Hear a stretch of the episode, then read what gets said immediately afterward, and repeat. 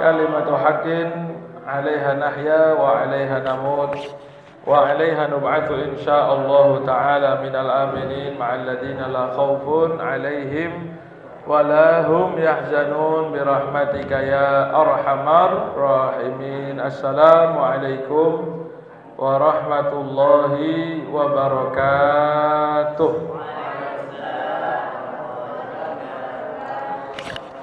إن الحمد لله نحمده ونستعينه ونستغفره ونعوذ بالله من شرور أنفسنا ومن سيئات أعمالنا.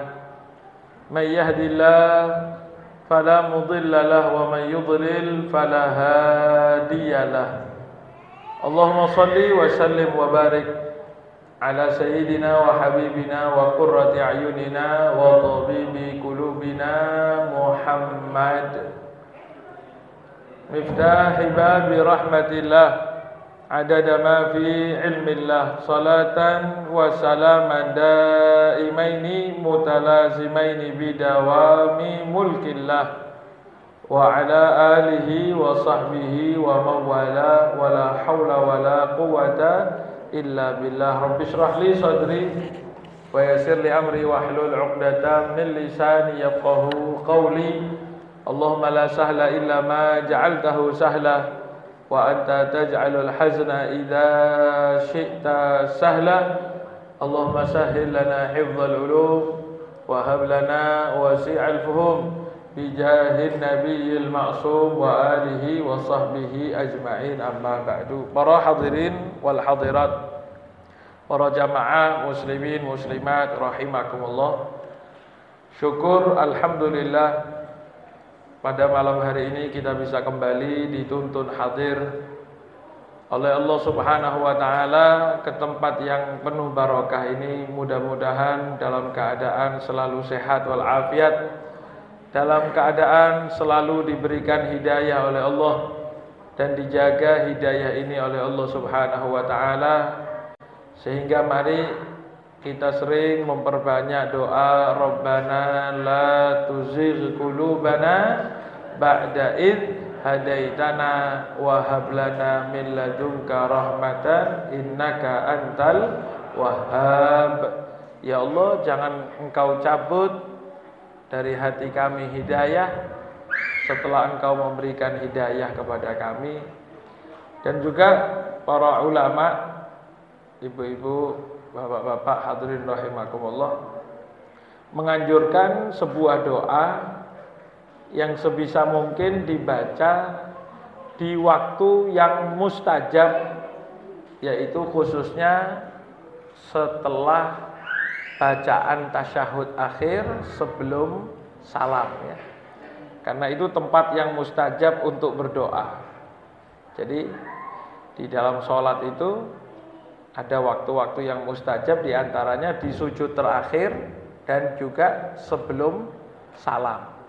Nah setelah membaca tasyahud di akhir kita baca innaka hamidum majid. Nah kalau bisa ditambahi doa. Nah, di antara doa yang dianjurkan oleh ulama dibaca kalau bisa diapalkan ini dan dibaca istiqomah ya. Kalau bisa sampai kroso nyambung nih Pak. Innaka Hamidum Majid langsung doa ini jangan putus ya. Napa?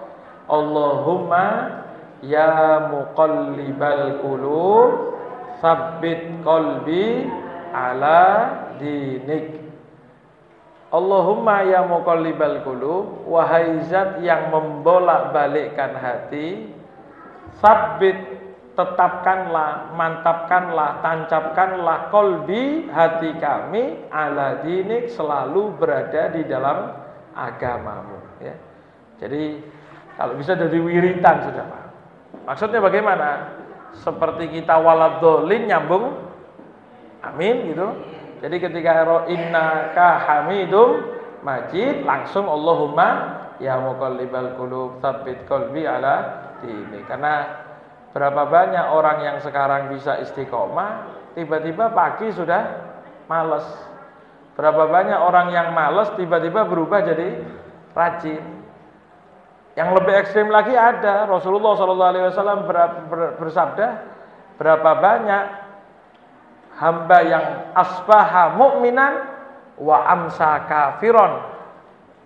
Orang yang masuk di pagi hari melek bangun mukminan masih dalam keadaan mukmin wa amsa tapi ketika sore sudah jadi orang yang di luar Islam tidak percaya kepada Gusti Allah Subhanahu wa taala. Nauzubillah min min dalik. Tidak ada yang bisa jamin kecuali doa kita kepada Allah mudah-mudahan ditetapkan dalam agama Islam, ditetapkan dalam ibadah, ditetapkan dalam ketaatan sampai akhir hayat kita insya Allah bisa kita tutup dalam keadaan husnul khatimah membawa kalimat la ilaha illallah Muhammadur Rasulullah sallallahu alaihi wasallam. Amin amin ya rabbal alamin. Para hadirin wal hadirat para jamaah muslimin muslimat rahimakumullah. Sedikit kita lanjutkan apa yang kita bahas pada pertemuan sebelumnya dua minggu yang lalu yaitu kisah daripada Sayyidina Anas ibnu Malik seorang sahabat Nabi Muhammad sallallahu alaihi wasallam yang mana Sayyidina Anas ibnu Malik ini ketika Nabi Muhammad hijrah di tahun ke-13 Hijriah yang ketika itu umur Nabi Muhammad adalah 53 tahun ibunda beliau barangkali ada yang masih ingat lali ya ibunda si Sayyidina Anas namanya Sayyidatuna atau Siti Rumaisa Rumaiso ya Rumaiso jadi kalau ada orang namanya Rumaisa atau Rumaisa itu niru ibunda Sayyidina Anas. Walaupun ternyata Rumaisa ini terkenalnya bukan dengan nama aslinya, tapi terkenal dengan nama panggilannya yaitu Ummu Sulaim ya. Umur 10 tahun Sayyidina Anas bin Malik ini dibawa oleh ibunda beliau ke Rasulullah. Kemudian dipasrahkan ya Rasulullah, saya tidak punya apa-apa untuk bantu perjuangan panjenengan ya Rasulullah. Tapi saya punya anak ini kanjeng Nabi. Saya berharap anak saya ini bisa engkau terima khidmah ngeladeni melayani di rumahmu kanjeng Nabi. Akhirnya diterima oleh kanjeng Nabi umur 10 tahun bantu-bantu di rumahnya kanjeng Nabi sampai kanjeng Nabi wafat. Kanjeng Nabi hijrah itu umur 53 tahun. Dan beliau wafat umur berapa? 60 tiga tahun. Nah ini perlu diapalkan hadirin rahimakumullah ya. Semua yang berkaitan dengan kanjeng Nabi itu perlu diapalkan. Termasuk putra putrinya kanjeng Nabi. Ayo kalau kita ditanya nih, anak-anak kita, anu Beb, saya kepengen anak saya ini istiqomah, hidayah, bisa soleh, solehah. Tapi tidak kenal sama rajanya orang soleh kanjeng Nabi. Kadang-kadang ditanya, putra putrinya kanjeng Nabi berapa? Berapa bu? Empat, kira mana ya? Tujuh. Ada berapa lagi? Perbedaan ulama di model itu. Berapa putra putrinya kanjeng Nabi? Putra putrinya kanjeng Nabi itu totalnya ada tujuh, ya. Tujuh putra putrinya kanjeng Nabi, empat orang, kenapa? Perempuan, yang tiga laki-laki, betul? Betul? Hah? Oi. Kalau anaknya Kanjeng Nabi itu Qasim wa Abdullah wa Tahirun bidaini sama yang terakhir Ibrahim. Itu tiga putranya Kanjeng Nabi ya. Tahir eh, Qasim makanya Kanjeng Nabi itu dijuluki Abul Qasim. Yang kedua namanya Abdullah dijuluki dengan Tahir juga. Yang ketiga namanya Ibrahim. Lah yang empat putra putrinya Kanjeng Nabi yaitu Ummu Kulthum, Zainab, Ruqayyah dan Siti Fatimah empat. Jadi totalnya ada tujuh. Kadang-kadang kita ini mohon maaf hadirin wal hadirat rahimakumullah nggih. Mengenalkan anak-anak kita dan juga mungkin kadang-kadang diri kita sendiri lebih kenal kepada keluarganya artis daripada keluarganya Kanjeng Nabi. Saya mau tanya, anaknya Ahmad Dhani ku piro? Bu, empat. Sopo? Al kan gitu. Anaknya Ahmad Dhani sama siapa dulu? Ya ikulah bojone. Bukan, bukan. Siapa dulu?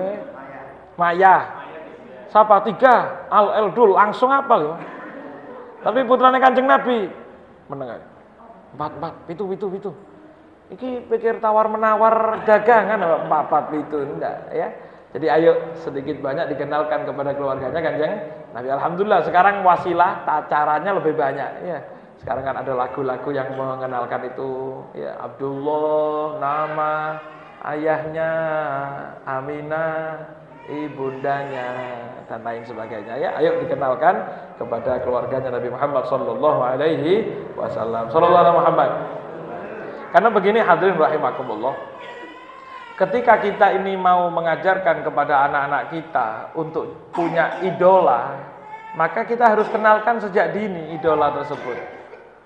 Anak-anak kita ini ini mohon maaf ya ini ini ya bukan nyindir ya menegur dan juga termasuk nasihat buat saya pribadi anak-anak kita itu hampir hampir hampir ya ini yang kita lihat di masyarakat hampir-hampir tidak kenal dengan sosok kepahlawanan di dalam Islam sama sekali bahkan yang dia kenal adalah sosok fiktif sosok yang tidak ada wujudnya tapi ketika memikirkan sesuatu yang terpikirkan adalah orang-orang tersebut contoh contoh contoh contoh contoh, contoh Anak kita ketika angkat-angkat barang yang besar kuat, terus kemudian ngerosok hebat, sing disebut sapa? Hah? Hulek. Kan hulek nggih. Ketika terus pura-pura pencolotan dari kasur mencolot terbang niru sapa? Superman. Satu pun tidak ada yang nyebut malaikat Jibril tah, buruk tah, buruk, tidak ada. Betul. Ini fenomena, Pak termasuk termasuk anak-anak kita semuanya. Bahkan bahkan mohon maaf, mohon maaf nggih. Ketika anak kita kadang-kadang bagi-bagi hadiah, yang diingat siapa? Sinterklas. Padahal Sinterklas itu sosok fiktif bahkan bukan di agama Islam sendiri. Karena anak kita itu ya setiap hari dicekoi model Sinterklas, hulek, main pedang-pedangan, set ngelono pedang, niru Zoro, Sak bapak sing nyaut yo suruh. Sallallahu alaihi Muhammad. Tapi ini fakta, Pak, ini fakta. Ayo saya mau tanya, apa ada di antara anak kita ketika mengeluarkan pedang-pedangan, main pedang-pedangan kemudian nyebut Khalid bin Walid, ada enggak? Padahal Sayyidina Khalid bin Walid itu jenderal perang terhebat sepanjang masa. Bahkan sebelum jadi beliau masuk Islam, jadi sahabat, hampir mengalahkan kanjeng Nabi di perang Uhud Sayyidina Khalid bin Walid. Jadi pihak musuh. Tidak ada perang yang diketuai oleh Sayyidina Khalid bin Walid kecuali mesti menang. Karena jenderal perang panglima besar paling hebat. Sayyidina Khalid bin Walid sampai mendapatkan julukan Saifullah. Pedangnya Allah. Padahal jelas julukannya urusan sama pedang. Ya tiap harinya urusannya sama panglima perang. Tapi anak kita main, tidak ada yang dikenalkan dengan Khalid bin bin Walid. Khalid bin Walid, bingung koncone sapa? Kan gitu. Ini ini hal yang kelihatan sepele tapi ayo pelan-pelan dirubah, minimal dikenalkan. Tapi kan Beb, ya itulah kekurangan kita. Karena kita ini mau mengenalkan, tidak kenal juga siapa yang mau dikenalkan lah. Kan gitu. Kita mau mengenalkan Khalid bin Walid. Khalid bin Walid itu sopo? Ya bingung juga. Ya, sallallahu Muhammad. Lah, minimal hadirin rahimakumullah minimal gitu. Kalau jenengan tidak tahu kisahnya, pokoknya cerita no hebat menurut wis sama ini hebat, hebat, hebat. Akhirnya anak itu taunya anak orang itu hebat. Ini ini tahadusan binikmah ya, tahadusan binikmah. Apa namanya? Mengungkapkan nikmat yang kita memang disuruh. Ini juga sebagai pelajaran buat kita semua. Panjenengan juga bisa. Karena saya belajar dari guru-guru saya. Saya itu pernah ngajari anak saya, ya anak saya. Apa yang dilihat, apa yang didengarkan itu apa namanya? mantep. Ya, yang dilihat itu khususnya yang lebih mantep dan didengarkan itu lebih mantep. Anak saya itu yang pertama Muhammad Maliki. Ini bukan cerita aos, Bu, nggih, tapi gimana belajar ternyata ketika saya dengar pengajian, dengar nasihat yang seperti itu coba saya praktekkan kepada anak saya. Saya cerita nih, anak saya saya cerita nih, ada orang hebat, kuat, pegang pedang hebat namanya Sayyidina Ali. Sayyidina Ali itu perang Khaybar. Perang Khaybar itu orang Islam melawan orang Yahudi yang ada di benteng namanya Khaybar. Itu tujuh hari tujuh malam benteng Khaybar itu didobraki, tidak tembus Pak. 40 orang dobrak, satu, dua, tiga, tiar, tidak tembus. Malam hari kanjeng Nabi bilang, besok sa'uk tirroyata godan rojulun yuhibbullah wa rasulah. Oh kama Nabi Alaihi Wasallam. Kata Rasulullah, besok pagi bendera pasukan perang, pimpinan perang akan saya berikan kepada orang yang cinta Allah, cinta Nabi. Dicintai Allah, dicintai Nabi. Uh, bingung sahabat, siapa ini? Semua orang berharap dirinya karena dapat pengakuan dari Rasulullah SAW. Besok pagi diberikan kepada Sayyidina Ali. Singkat cerita, Sayyidina Ali itu maju bawa bendera perang, dobrak benteng Khoibar pakai tangan kiri tok. Tayar, roboh benteng. Pintunya benteng duduk pintunya Oma. Kita ini jejak pintu Oma gak dobar-dobar. Ini tangan kiri tayar.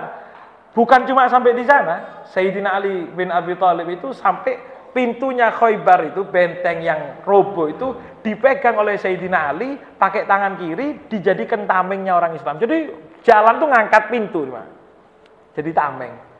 Apa kurang hebat gimana? Tapi anak kita ketika ngomong no tameng hebat-hebatan, tidak satu pun nyebut Sayyidina Ali. Sayyidina Ali. Lah anak saya saya ajari, Sayyidina Ali hebat. Pokoknya Sayyidina Ali itu hebat. Sampai saya ajari pokoknya hebat, hebat, hebat, hebat. Satu waktu saya saya apa namanya apa bahasa ini keruntelan apa keruntelan ya gulet-guletan gitu ya di, di kasur, guyonan, saya pegang, anak saya saya kempit gini, set. Itu dengan dengan gaya model hulek lain, itu ngomong Sayyidina Ali. Saya bilang, mosok saya ngalahkan Sayyidina Ali, Pak. Kan gitu. Masa Sayyidina Ali mau saya kalahkan? Akhirnya Sayyidina Ali kalah. Wah, wah Sayyidina Ali kuat, Pak. Langsung, ya Allah, saya bilang, pelajaran sekecil itu ketika dia terdesak yang diingat Sayyidina Ali. Nah, ketika yang disebut Sayyidina Ali, ya tapi kadang-kadang ya namanya anak-anak gitu. Ketika sudah saya ajarkan Sayyidina Ali, Sayyidina Ali, Sayyidina Ali, Sayyidina Ali. Datang ke adiknya yang masih kecil, dikeplak adiknya. Plak, Sayyidina Ali. Saya panggil, eh, eh, eh, Muhammad sini, sini, sini. Muhammad sini, sini. Sayyidina Ali tidak ngeplakan, saya bilang. Sayyidina Ali tidak nyalan, saya bilang gitu. Alaihi Muhammad. Tapi kan pelajaran bahwasanya kehebatan menang hebat kuat itu Sayyidina Ali Sallallahu Alaihi Muhammad. Akhirnya adiknya saya ajari, saya adiknya saya ajari mau berubah. Sayyidina Umar saya bilang, Sayyidina Umar kalau kuat. Lihat abangnya kok Sayyidina Ali menang terus, tidak gelem pak. Tidak gelem Sayyidina Umar, Sayyidina Ali bisa pokoknya. Masih gak bilang, saya yang Sayyidina Ali, kamu Sayyidina Umar. Enggak, Sayyidina Ali juga. Terus gimana? Ya iya sama-sama Sayyidina Ali sudah. Sallallahu. Tapi ada pelajaran besar apa? Kita kenalkan sosok-sosok Islam di tengah anak-anak kita. Minimal kalau tidak bisa cerita, ya gawon merene tak cerita nih.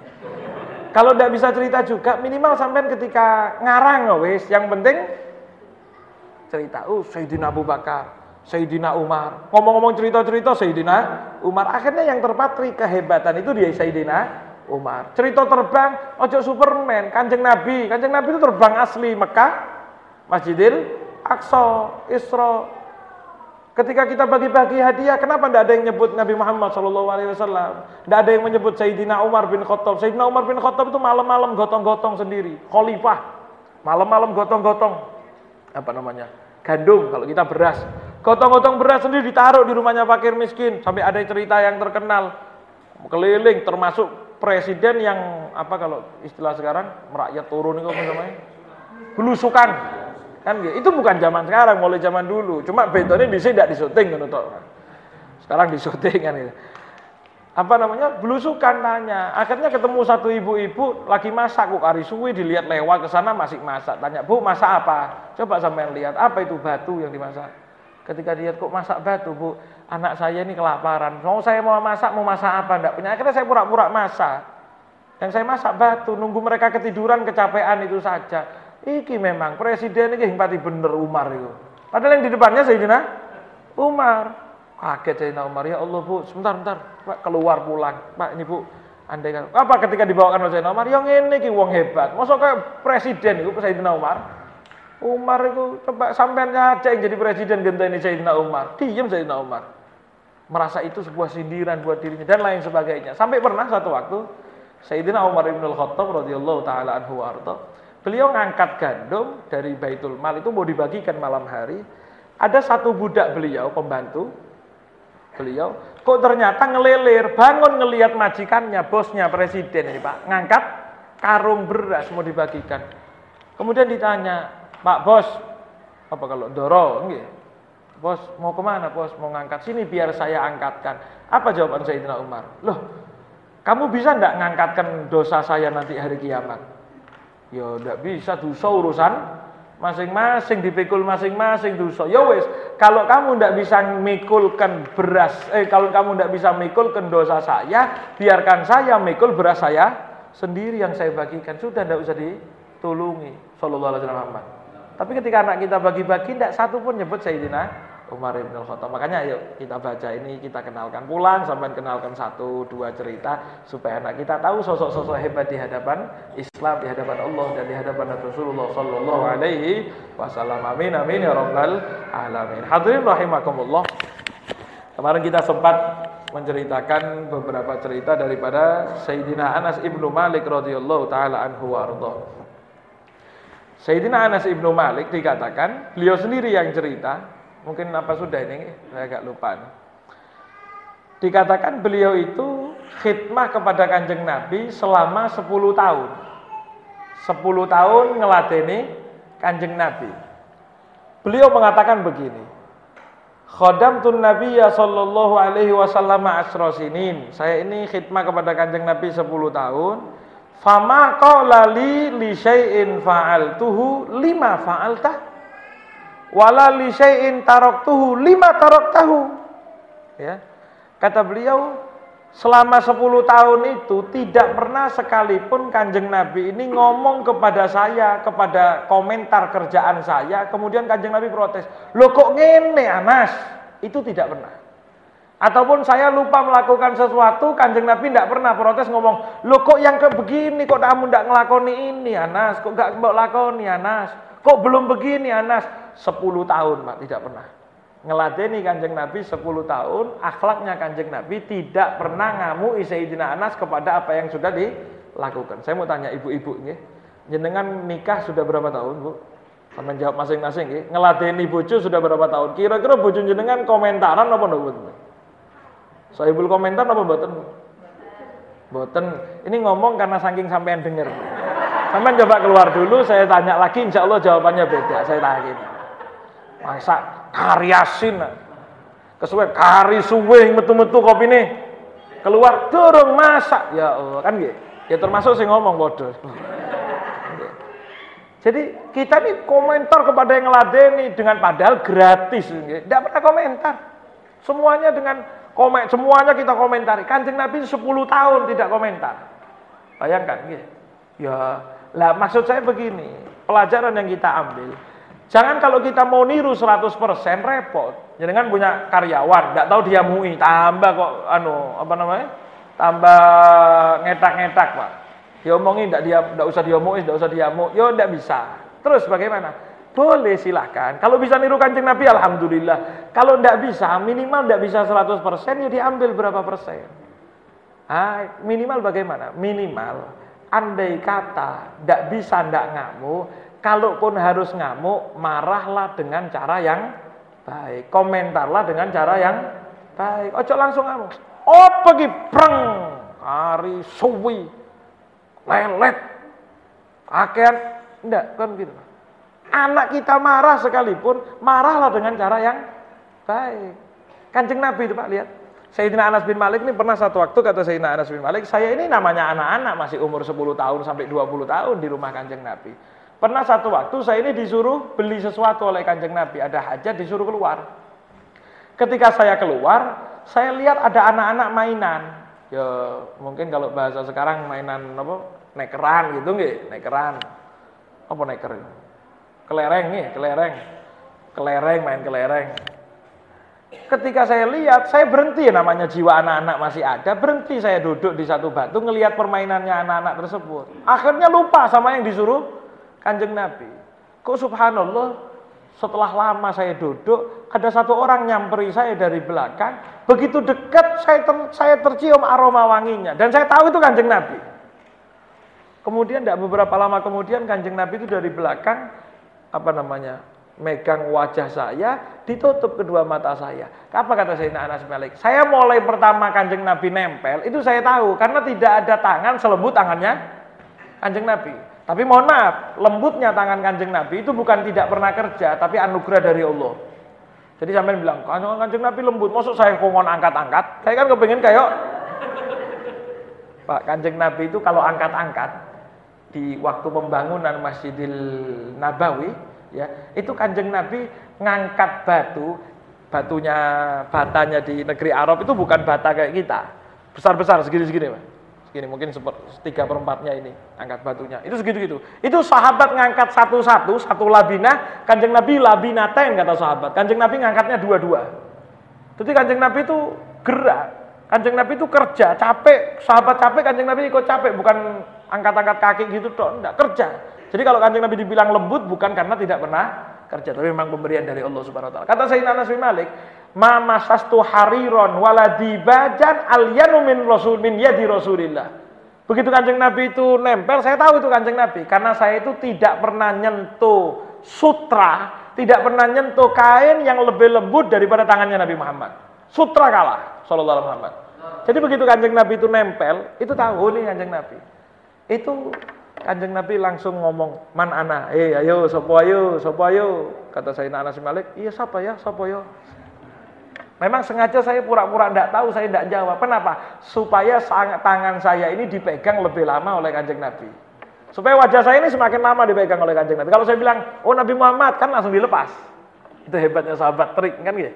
Kita kan kemarin bahas beberapa triknya sahabat. Kata Sayyidina Anas bin Malik, saya megang ini ketika Rasulullah megang saya, saya pura-pura, sopo yo, sopo yo, apa tambah suwe wis, oke. Saking senangnya dipegang oleh Nabi Muhammad Shallallahu Alaihi Wasallam. Saya coba tanya Pak, saya bayangkan, kalau bapak sekarang atau majikan sekarang nyuruh anaknya kok ternyata mainan, kira-kira mainan tanya, sopo aku, sopo aku, apa langsung muni blek, blek mulai mau dikongkon hing balik-balik. Yang itu apa yang pertama kira-kira? Niru kanjeng Nabi apa? Ya mesemnya sampean sudah merupakan jawaban kan gitu. Sallallahu alaihi Muhammad. Kita mungkin akan ngamuk langsung plak. Anak kurang ajar. Wan. Nah itu akhirnya menjadikan anak itu ya ya seperti yang disebut Makanya hadirin rahimakumullah ada satu pelajaran besar dari Nabi Muhammad SAW dan dari orang tua orang tua guru-guru kita. Ketika kita tidak bisa niru kanjeng Nabi 100%, minimal kalau bis, kalau mau marah, marahlah dengan cara yang baik. Andai kata mau ngamuk, keluarkan dari lisan kita ini ungkapan-ungkapan yang baik. Makanya panjenengan tahu, ada adat. Saya ini di kalangan habaib, kalangan orang Arab gitu ya, khususnya para habaib ini atau banyak saya lihat para. Saya ini dulu Pak, Bu, mungkin jenengan ada siapa Fatimah nggih, sampean tanya itu mungkin. Kalimat paling menakutkan itu ketika orang tua itu ngomong Allah yahdik. Jadi bapak abah saya itu kalau sudah dulu ngomong Allah yahdik, itu takut berarti Pak. Itu sudah kayak meso bagi saya. Padahal setelah besar saya tahu ternyata Allah yahdik itu bahasa Arab artinya Allah yahdika. Apa yahdika itu? Hidayah. Semoga Allah memberikan kamu hidayah. Jadi ngamuk itu mesone Allah ya dik. Semoga kamu dapat hidayah. Akhirnya anaknya itu bukan bukan jadi apa-apa tapi jadi dapat hidayah. Walaupun salah tapi langsung dapat hidayah karena barokah doanya. Karena yang ngamuk itu keluar dari hati biasanya. Jadi ketika yang doakan Allah ya dik dapat hidayah betul Pak. Nah kadang-kadang orang tua sekarang ketika ngamuk, oh sapi. Akhirnya anaknya jadi kayak sapi. Daplek ndak mari-mari. Ketika anak blek ngomong, Pak Ustadz, anak saya ndablek Pak Ustadz. Itu sampai dungani sapi sampai ngamuk, Pak. Ngamuk sapi. Wah, apa mana terus metu ABC. Isi kebun binatang metu KB. Akhirnya anak eh seperti itu. Bayangkan, Allah yahdik itu kita takuti betul. Kenapa? Karena kita menganggap itu marah. Padahal itu sebetulnya doa. Tapi ya marah dengan cara do, doa. Ada lagi ungkapan yang mungkin sampean kenal, bahlul. Pernah dengar kalimat bahlul? Bahlul itu apa? Apa? Artinya apa? Bodoh kan nggih? Bodoh kan? Memang bahlul. Oh, lengak gitu kalau bahasa kita. Oh, bahlul. Bahlul itu ya, biar kita tahu. Bahlul itu adalah nama seorang wali. Sampai anu tak searching kalau Memang zaman dahulu kalau tidak salah di negeri ya pecahannya Uni Soviet ya, Kyrgyzstan, Kazakhstan, ngono-ngono, daerah segitu, sekitar Bukhara situ. Ya. Bahlul itu salah seorang wali min aulia ilah namanya Bahlul. Orang tua zaman itu kalau ngamuk nyaut Bahlul alias mudah-mudahan kamu hebat koyok Bahlul. Jadi ngamuk eh doa. Bukan ngamuknya itu terus meso. Mantar ngono-ngono pati yo mesisan. Akhirnya tabrakan ana ya, Pak. Memang ya Allah. Itu sampai Mungkin ada ungkapan dul khair, oh dul khair ini. Sampai kalau mungkin dengarkan para habaib, oh dul khair. Sedikit ngomong dul khair, apa dul khair? Dul khair. Dul khair itu orang yang memiliki kebaikan. Wong api. Jadi ketika ngomong, oh wong api, ya sampai situ. Agar menjadi do, menjadi doa.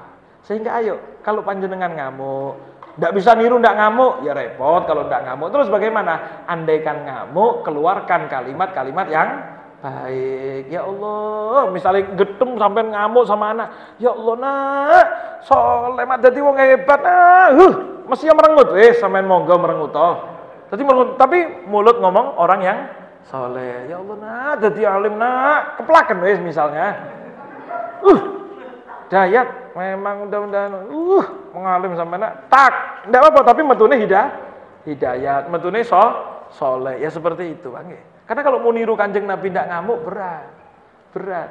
Jadi sampai seperti itulah yang diajarkan oleh orang tua kita. Supaya anak itu keluar dari mulut kita kalimat yang baik sehingga sesuai dengan apa yang kita keluarkan. Kalau kalimat yang jelek yang kita keluarkan, jangan salahkan siapa-siapa ketika anak itu sesuai dengan yang kita ungkapkan. Tangi nangis sepuh, memang kebo. Akhirnya tambah turuan. Padahal kebo tidak tahu, saya tidur suka tidur enggak. Cuma kan istilah untuk uang sing males gue kebo. Akhirnya anak ke kebo temenan. Gak tangi-tangi, subuh gak tangi, ditangi duhur turu mana Game tangi turu mana Bangun tidur, tidur lagi, bangun tidur lagi. Kan gitu terus. Sallallahu Muhammad ya. Jadi inilah uh, yang diucapkan oleh Rasulullah, bagaimana yang di apa namanya, yang diungkapkan oleh Nabi Muhammad Sallallahu Alaihi Wasallam dalam masa dilayani oleh Sayyidina Anas ibnu Malik Sallallahu Alaihi Muhammad ya. Sallallahu alaihi Muhammad.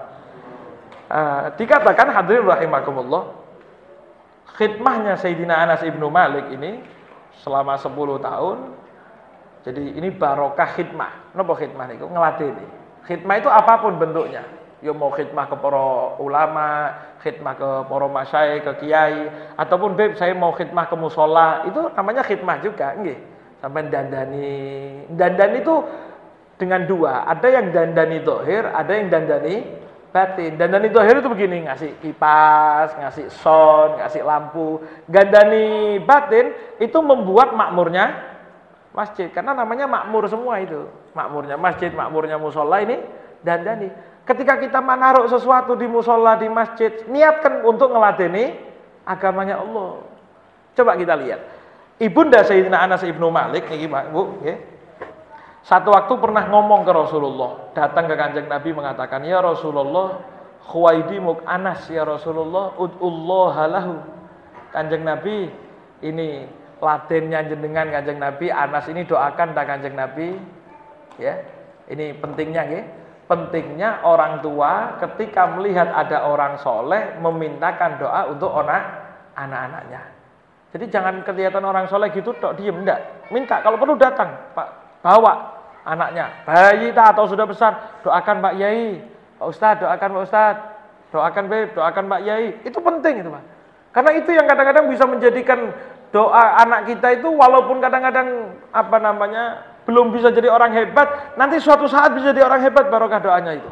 Dan itu dilakukan oleh para sahabat Nabi Muhammad SAW.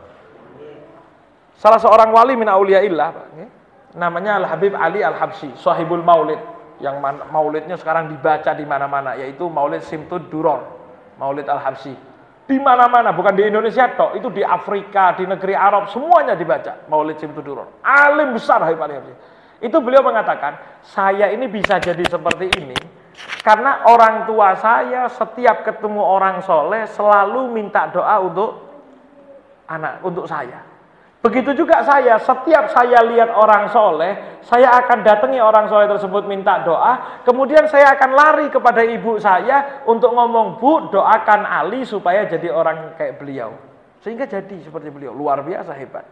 Makanya jenengan ketika mungkin kita ini mau mendidik juga repot, masih belum hebat, masih belum baik, minta doa sebanyak-banyaknya. Ketemu orang soleh siapa pun, mau terkenal atau enggak, jangan ngenteni yang terkenal, Bu. Kalau ada yang terkenal yang biasa di TV buru minta doa, tapi yang kiai-kiai kampung itu orang masya Allah, masya Allah, kadang-kadang tahajudnya luar biasa, ibadahnya luar biasa, Senin Kemisnya, ibadah sholat minta doa. Walaupun anunya Pak Yai sampai lulus, sampai doakan, itu hebat itu, luar biasa. Lah begitu juga dilakukan oleh ibunda Sayyidina Anas bin Malik. Sayyidina Anas bin Malik ini di, di uh, ibunda beliau datang ke Rasulullah ngomong ya Rasulullah, ini Anas ini doakan tak kanjeng Nabi kan sudah ngeladeni panjenengan, ya.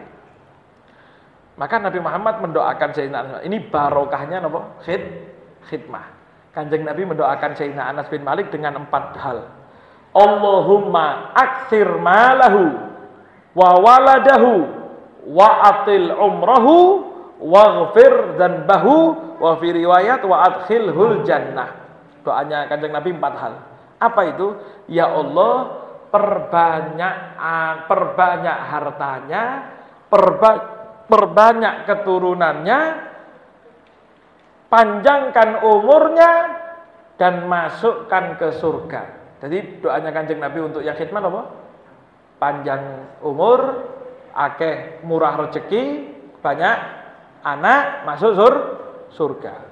Dan empat-empatnya kata Sayyidina Anas bin Malik ketika dia sudah di umur tua, Sayyidina Anas bin Malik itu wafat umur 99 tahun. Dawa umur temenan. Barokah khidmah nih nggih. 99 tahun. Di akhir hayatnya Sayyidina Anas bin Malik beliau sendiri cerita, Alhamdulillah tiga-tiganya doanya kanjeng Nabi semuanya kobul. Saya yakin tinggal satu dok dan saya yakin mesti kobul. Kalau tiga kobul mesti yang satu pasti kobul juga jelasnya. Apa yang terjadi? Umur 99 tahun baru wafat. Kebunnya Sayyidina Anas bin Malik, kebunnya Sayyidina Anas bin Malik, ini berbuah kurmanya, kebun kurmanya. Kalau kurma yang lain itu berbuahnya setahun sekali. Karena nunggu musim panas, baru nanti buahnya itu matang. Tapi kebunnya Sayyidina Anas bin Malik setahun bisa panen dua kali. Barokah doanya kanjeng Nabi banyak rezeki. Bahkan Pernah satu waktu musim paceklik, musim paceklik, musim tidak ada hujan, lama tidak ada hujan, sehingga kebun-kebunnya orang-orang itu banyak yang mati. Ternyata kebunnya Sayyidina Anas bin Malik tertimpa hujan dan hujannya itu hanya di kebunnya Sayyidina Anas bin Malik tok.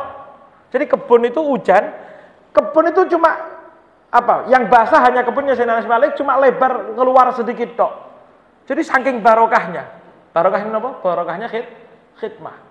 Dan yang terakhir, ya, berarti yang tiga, yang keempat kan masuk surga jelas nggih insya Allah. Tapi kan tidak bisa dibuktikan. Gimana caranya? Oh nggak tahu saya panjenengan nggih. Makanya kata saya Malik, yang tiga sudah saya buktikan. Tinggal yang terakhir saya yakin. Kalau tiga jelas kabul, apa mana sing siji jelas satunya pasti kabul. Sampai tahu doanya kanjeng Nabi sisa yang mana? Banyak, napa? Banyak anak. Sayyidina Anas bin Malik itu dikatakan beliau sendiri cerita, lakot ruziktu min sulbi siwa walad waladi mi'atan wa khamsatan wa isrina dukuro. Alhamdulillah saya ini dikasih putra oleh Allah, anak saya langsung, bukan cucu ya, saya tidak ngitung cucu kata Sayyidina Malik. Anak saya langsung itu berjumlah 125. Brei, brei. Ini jangan ngomongkan jumlah mumet kalau 125 ya apa model Pak. Sak kampung jadi kampungnya anaknya saya Anas. Iki anak itu. Beliau punya putra 125, putri cuma dua. Berarti totalnya 127 anak. Ya kita kalau minta mudah-mudahan banyak anak kan tidak sampai 100 insya Allah. Ada yang kepengen 100? Ya. Tapi minimal itu barokah barokah doa. Ya kita kan tidak mungkin minta 125-nya mungkin kok ya tidak jelasnya. Tapi andai kata sampean yang masih belum diberikan keturunan ataupun yang mungkin masih seret rezeki, ayo dibantu itu dengan khid khidmah. Dan kalau khidmah minta doa. Jangan diem-dieman, minta doa. Jadi jangan hanya khidmah insya Allah. Ya tetap barokah itu mesti ada, tidak usah khawatir. Tapi ketika beliau ngomong itu jauh lebih mandi. Sallallahu alaihi wasallam Muhammad ya. Dikatakan Sayyidina Anas bin Malik itu beliau karena yusolli fayutilul qiyam. Beliau itu ahli sholat. Bahkan beliau kalau sudah sholat memanjangkan berdirinya. Jadi berdiri itu sepanjang malam. Kadang-kadang sampai tahajud berjam-jam berdirinya lama. Hatta takturo qadamahu daman. Sampai kadang-kadang saking lamanya beliau berdiri dan musim dingin yang parah, itu ngalir darah dari kakinya Sayyidina Anas bin Malik. Sallallahu alaihi wasallam Muhammad, ya. Wa kana idza khatamal Qur'ana dan beliau itu kalau sudah baca Quran dan waktunya hataman Quran, ya, waktunya hataman Quran, jama'a waladahu wa ahla baitihi wa da'alahum. Ini adat, baik. Ini kalau bisa dipraktekkan, ya. Kalau hataman Quran, beliau tidak baca hataman sendiri. Tapi beliau akan hataman mengumpulkan anaknya, keluarganya, istrinya beliau kumpulkan, anaknya, semua orang rumahnya dikumpulkan. Beliau akan baca bareng hataman Quran. Kenapa? Karena khataman Quran dikatakan dalam riwayat ketika khataman Quran Allah turunkan 60 ribu malaikat untuk mengaminkan doanya. Jadi kalau hataman sampai yang baca Quran, kok hatam, jangan sendiri eman-eman, okay? Jadi bagaimana? Sampai suruh cari waktu anak, istri, kalau suami kumpul semuanya baca bareng-bareng. Ya, hataman. Walaupun cuma hatamannya. Jadi mulai waktu duha sampai terakhir itu di baca bareng karena di situ tempatnya mustajab. Sampai ambil air, kita doakan, kemudian minumkan kepada anak-anaknya, istrinya, suaminya, kena anaknya, keluarganya diminumkan karena di situ tempat barokah dan doa dengan semua doa karena 60 ribu malaikat mengaminkan doa kita ketika membaca khataman Quran. Jadi kalau khataman pelajaran dari Zain Anas bin Malik jangan khataman sendiri sendiri ya. Nah. Dan juga terakhir, terakhir hadirin rahimakumullah, Beliau itu sebelum wafat, ini sudah isa tambahan sedikit ya. Beliau sebelum wafat, beliau itu wasiat kepada muridnya yaitu Sayyidina Thabit Al-Bunani. Apa yang diwasiati? Beliau mengatakan, saya ini punya rambutnya kanjeng Nabi. Jadi beliau itu nyimpen rambutnya kanjeng Nabi. Beliau wasiat an yaj'ala tahta lisanihi sya'ratan kanat indahu min sya'ri Rasulillah sallallahu alaihi wasallam. Beliau wasiat kalau saya wafat taruh rambutnya Kanjeng Nabi ini di bawah lidah saya sehingga saya ngadep Gusti Allah bawa bagian tubuhnya Kanjeng Nabi. Saya mau tanya, Pak. Ini berlebihan apa enggak? Itu orang ngambil barokah itu sampai seperti itu. Rambutnya kanjeng Nabi wasiat dijaga betul. Jadi kalau ada orang zaman sekarang sidi-sidi bid'ah, berlebihan. Sayyidina Rasulullah SAW ini punya sahabat ngambil barokah itu luar biasa Pak, lebih. Bahkan ada ini tidak bisa ditiru ya, karena hukumnya tidak boleh khusus untuk kanjeng Nabi yang yang satu ini cerita ini apa? Sayyidina Malik bin Sinan, Malik bin Sinan namanya, ya, sampai ingat-ingat. Sayyidina Malik bin Sinan itu dalam satu peperangan kalau tidak salah perang Uhud ya. Ketika perang Uhud, Kanjeng Nabi itu kena anak panah. Jadi kena anak panah di pelipisnya Kanjeng Nabi. Jadi anak panah ketika masuk gores pipinya Kanjeng Nabi keluar darah. Karena biasanya kalau keluar darah di sini nih darah repot berhenti ya. Terus keluar darah. Itu Sayyidina Malik bin Sinan bersihkan darahnya Kanjeng Nabi akhirnya pakai cara dengan di dicucup gitu nih, apa dicucup? Dicocok nggak sih? Di disedot, diisep gitu ya. Kan kalau kadang ngelihat orang dulu kalau keluar darah di digepok muntahkan ya. Itu harus dimuntahkan karena darah itu hukumnya najis ya. Darah itu hukumnya najis, tidak boleh. Tapi saya Malik bin Sinan sampai lihat. Ketika nyocok darahnya Kanjeng Nabi, itu dilihat oleh Kanjeng Nabi, Sayyidina Malik bin Sinan ini tidak muntah, Pak, malah ngelek glek. Glek. Akhirnya Malik bin Sinan ditanya, Malik bin Sinan, kok tidak kamu muntahkan? Maka kata Sayyidina Malik bin ya Rasulullah, sudah ada bagian dari tubuh jenengan yang masuk ke mulut saya. Masa mau saya buang kan eman-eman kanjeng Nabi biar menyatu sekalian sama darah saya. Kanjeng Nabi kemudian mesem ngomong begini, kalau kamu kepingin tahu ahli surga ini Malik bin Sinan. Karena orang yang di darahnya ngalir darah saya tidak akan masuk neraka. Apa kanjeng Nabi bilang? Wah sampai itu berlebihan, bid'ah, syirik, kafir, sesat. Enggak, tapi kembali saya ingatkan, urusan darah tidak boleh untuk orang lah hanya kepada Nabi karena bagian tubuh Nabi Muhammad itu tidak ada yang najis. Tapi kalau orang lain tidak boleh. Sampai ketemu kiai terus ngambil darah tidak boleh, haram. Okay? Tapi kita ini ada pelajaran besar. Apa pelajarannya? Ternyata kelakuan sahabat itu untuk ngambil barokah dari Nabi Muhammad SAW itu mencapai batas yang mungkin kita tidak terpikirkan untuk itu, Pak. Dan tidak ada ceritanya sahabat itu kemudian dituduh syirik, kafir sama kanjeng Nabi, bid'ah, terlalu berlebihan. Tidak.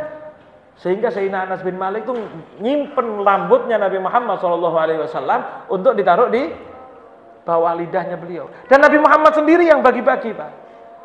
Kanjeng Nabi itu ketika umroh kodok, kanjeng Nabi itu ketika umroh, bukan umroh kodok, ketika umroh yang akhirnya batal masuk, kanjeng Nabi itu, eh, mohon maaf, ketika Fathu Mekah, itu kanjeng Nabi umroh, sebelumnya, itu beliau, kan umroh itu kan terakhirnya tahallul, ya, motong rambut. Itu ketika motong rambut, ada namanya tukang cukurnya, saya agak lupa namanya siapa itu tukang cukurnya itu ngambil rambut itu separuh sama diambil oleh tukang cukurnya, yang separuh dibagi-bagikan oleh Nabi Muhammad SAW sendiri kepada para sahabat. Berarti kan kancing Nabi ngajari baro, barokah. Jadi kalau ada orang ngomong barokah barokah kurang kurang piknik gitu pak. Kurang piknik dalam pelajari agama, pelajari sejarah. Kanjeng Nabi bagi-bagi pak. Sehingga Sayyidina Anas bin Malik itu nyimpen rambutnya kanjeng Nabi entah rambut yang ketika itu atau yang lainnya karena beliau di rumah. Sehingga ya, disimpan beliau wasiat kalau saya wafat taruh rambutnya Nabi Muhammad di bawah lidah saya karena ini barokah untuk menghadap Allah Subhanahu wa taala. Terakhir, Sayyidina Khalid bin Walid yang kita ceritakan Saifullah. Beliau pernah satu waktu setelah peninggal peninggalnya Rasulullah sallallahu alaihi wasallam, beliau itu perang. Tengah-tengah perang, beliau panglima perang, jenderalnya perang, Tengah-tengah perang, ternyata Sayyidina Khalid bin Walid ini seperti mencari sesuatu di bawah. Saya mau tanya, tengah-tengah perang nyari sesuatu, kira-kira apa yang dicari? Uang. Kalau uang kan tidak mungkin dicari, ditinggal, Pak. Ini di depan musuh nih, Pak. Ini di depan ini nyawa taruhannya. Ini bingung nyari. Sehingga sahabat yang lewat tuh bingung. Eh Khalid, golek apa ayo maju ini? Khalid, maju di depan ada musuh, hati-hati, hati-hati, hati-hati. Selesai perang, Khalid bin Walid ditanya, Khalid bin Walid, sepenting apa sih barang itu kok sampai cari tengah-tengah perang? Sampai andai kata perang pak di depan mata. Kemudian ada uang satu juta jatuh uang sampean. Sampai ambil apa sampai tinggal?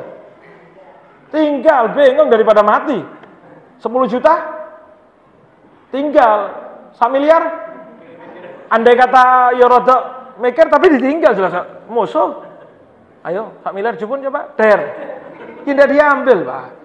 Tapi kan berarti saking pentingnya barang itu. Sahabat tanya, Khalid, apa sih kok sampai sampai cari seperti itu. Apa jawaban saya Khalid bin Saya tadi itu nyari satu tempat yang isinya rambutnya kanjeng Nabi yang saya bawa ketika perang. Saya tidak pernah perang bawa rambutnya kanjeng Nabi kecuali mesti dapat kemenangan. Sehingga kalau jatuh bingung saya, perang nyari rambutnya kanjeng Nabi Pak, dibawa. Kenapa? Karena ngambil barok barokah. Ya inilah ya pelajaran dari Sayyidina Anas bin Malik bahwasanya barokahnya Nabi Muhammad SAW itu ada di mana-mana termasuk barokah itu di pengajian karena ini adalah taman-taman sur surga warisannya Rasulullah yang dikatakan oleh Sayyidina Abu Hurairah warisannya Rasulullah adalah ilmu karena anbiya lam yuwarithu dinaron wala dirhama anbiya moro nabi itu tidak mewariskan dinar dirham tapi mewariskan il ilmu. Lah ini tempat barokah. Mudah-mudahan kita dapat barokah ya. Bisa niru Sayyidina Anas bin Malik, bisa niru Nabi Muhammad SAW, bisa niru para sahabat dan hidup kita menjadi hidup yang barokah. Amin amin ya rabbal alamin. Wassallallahu ala sayyidina Muhammadin wa ala alihi wasallam. Walhamdulillahi alamin. Wassalamualaikum warahmatullahi wabarakatuh.